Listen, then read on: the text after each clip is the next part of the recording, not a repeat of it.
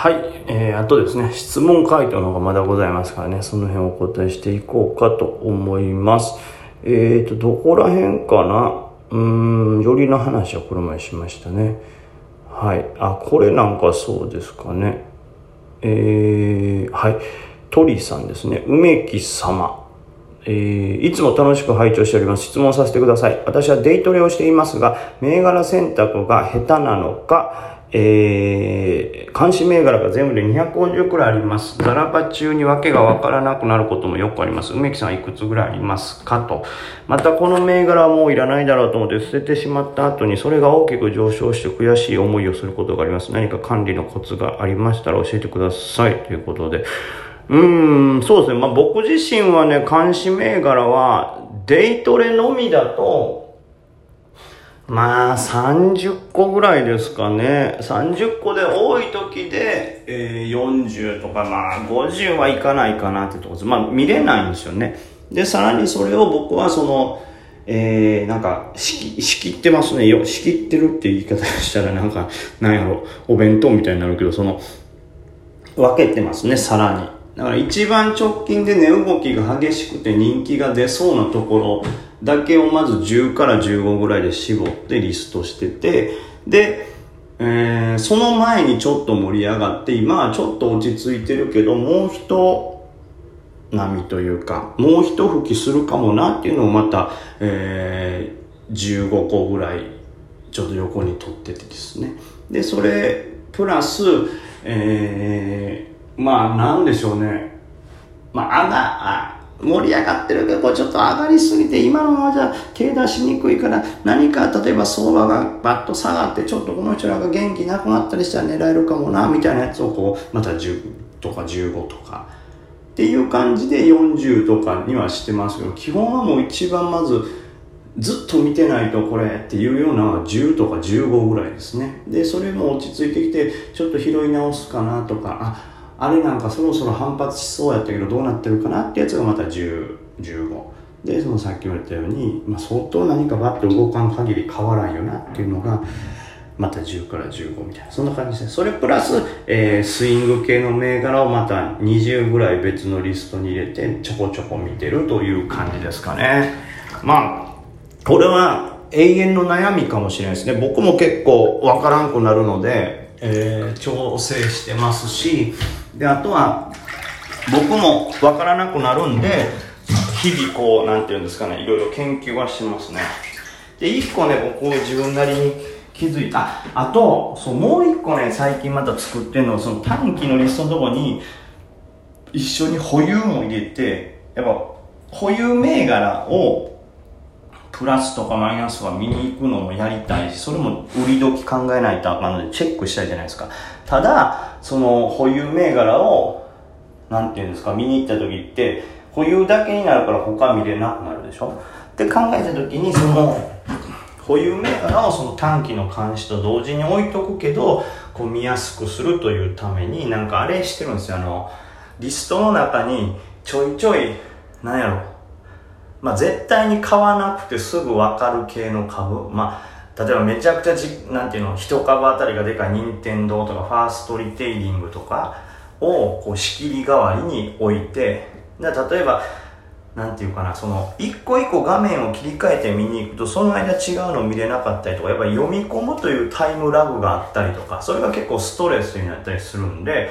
えー、まあ、ファーストリテイリングとか、えー、まあ、ソニーとか、まあ、ソニーはちょっとあれか、任天堂とかを仕切り代わりにして、任天堂より下は短期の監視用。で、任天堂から上で、その、ね、ファーストリテイリングより下、その間のところは、えー、保有銘柄の登録してるとこみたいな。で、まあ、その、例えば、任天堂用よりは上は、今日はわっと盛り上がったけどもう、こっから先はしんどそうやなっていう銘柄を一旦こう、うん。まあ、ちょっとしたゴミ箱みたいなのに使うみたいなそういうふうにこう仕切りで使ってますね。はい。ただこれはまあ本当見やすいか見やすくないかの違いなんでまあファーストリテイリングとかみたいな5桁の株じゃなくても逆にガス ETF みたいな1桁2桁の方がもしかしたら目立つかなと思うんですけど。まあまあまあそんなこんなでそういうのを仕切りにしてできるだけ一画面でバッて見れるけどもただそれをこううなんていうかなどっからどこは何って分かりやすいように仕切るというのが今僕がちょっとやってるやつですかね。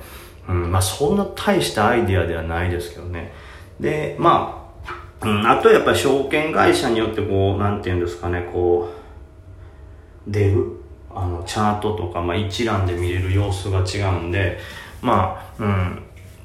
あの、やっぱトレードに関してやっぱ脳みそってその、なんていうかな、まあ、限界があるというか僕もやっぱあんまりいい脳みそを積んでないです。ペンティアム4ぐらいのやつなんで、ペンティアム4もすごいか。なんであの、なんていうんですかね、いらん情報が目に入るとやっぱ脳って勝手に処理したり、それをパッてこう言ったら誤作動しちゃうんで、できるだけ無駄なこう、えっ、ー、と、情報っていうのも画面から消したいんですよ。で、無駄な行動というのも、大して時間がかかってなかったりとか、一瞬なんですけど、それを見るためにカチッとするということに一瞬のを奪われるのが今の僕のレベルだと結構命取りとかストレスになったりするんで、まあ、とにかく、えー、自分のあの、例えば SBI とかもそうですけど、あのー、まあ、チャートリストもそうです銘柄一覧みたいなところに、こう、どの、なんていうんですか指標をこうなんていうの表示させるかさせないかっていうのもあるんであれでもうとにかくまあ自分がこれ見てないよなみたいなやつはとにかく消します。でまあ、例えば見たまに見るけどほぼほぼ見てないみたいなそんなやつはたまにクリックして確認したらいいわけやからみたいなんでとにかくリストの中のいらない表示を徹底的に消して、で、あとは、えー、横の画面に変えたりしないように、一画面でできるだけ表示するようにする。で、さらにこう仕切りを作るということですかね。もう整理してる方法としては。だから本当にこの、今のこの量でも僕は例えば今日とか結構いっぱいいっぱいになったんで、銘柄選択としては絞れれば絞れるほどいいんですよね。はい。なんでここはもう本当自分のスキルなんでしょうけど、まあ今日は正直そのあ昨日の何でしたっけ YouTube の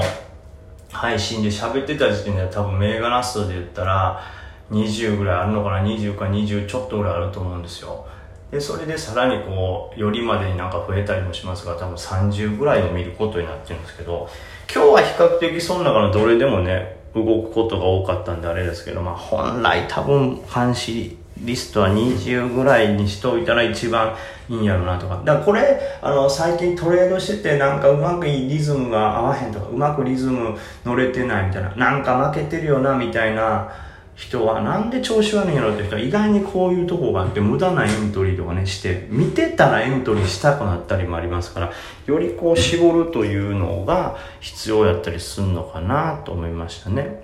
はい。あと、次はもうこの人はボケボケあの JC ハンター掴んだら離さないと。ぜひ僕の売り玉を掴んでいただけたらと。みゆきさんこんばんは。イキキビーチ最近ツイキャス始められてましたがツイキャスのライブ配信は聞き逃したらラジオトークのライブ配信のように後から聞くことができません。JC ハンターツイキャスのライブ配信聞き逃しました。辛いです。辛すぎて5歳老けましたと、まあ、何歳かわからないんで。まあはい一言頑張ってください。ということだけはいお伝えしておきます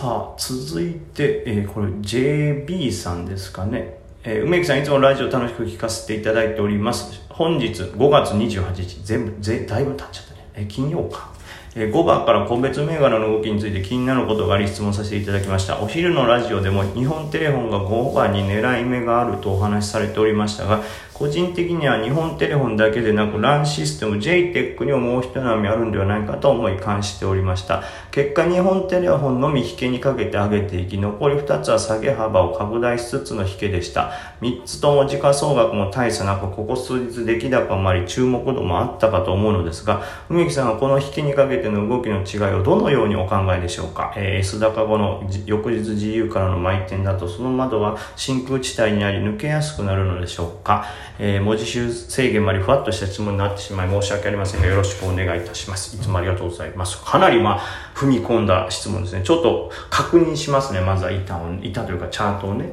はい、えー、まあチャートとかね、間違いないように見直してきましたけど、えー、まあ、いくつか、はい、理由はあるんですけども、まずですね、えー、JTEC からいきますかね。JTEC に関して言うと、まあ、この時点の、例えば前場の引けぐらいの下げのところっで、まあ、窓も埋めてないですし、うん、まあ、下げ止まりというほどのチャートにも見えないというか、まあ、リバってるんですよ。逆に言うと、10時半底に対して、えー、10時半底って言い方あれですけど、10時半のところの安値から、えー、前場引きにかけて上がってしまってるんですよね。まあなんでまあもちろんそこからバンと上がる展開もあったんでしょうけど、逆に言うと310円付近まで上がってるとこから、その位置でインするという考えをここにあんまりこう持ってなかったというか、はい、のが一つ JTEC に入らなかった理由ですね。で、まあ JTEC に関してさらに出来高、すごい出来高作ってるところがもうちょっと下にあったんで、これもうちょっと下に来る可能性あるかなという。で、まあ上の出来高帯っていうのが結構似たようなもんだったんで、止まるという感じのところが、はい、僕には、まあ、せいぜい283で入れてたらいいんですけども、うん、310円ぐらいのところで引けてたらちょっと入りにくかったかなというのが一つですね。なんで、まあ言わなかったのがあります。で、ランシステムの方はですね、まあこれも同じくその下げてるんですけど、えー、まあ窓を埋めてるわけでもないですし、その日の安値までも下がってきてないんで、まあこれも同じく入るとしてはちょっと中途半端な位置かなっていうのもあって選ばなかったっていうのはありますね。はい。だからまあ例えばここから下がっていって底っぽいのを形成したらそこの時点で例えばえ引け前に入るとかっていうのは考えれるんですけども5番始まる時点では考えにくかった。それに対して、まあ、日本テレフォンはそこまでリバというリバもしてなかったわけなんで、全場引けのあのギリが最安値になる可能性があるなということで、まず選んだのが一つのポイントですかね。はい。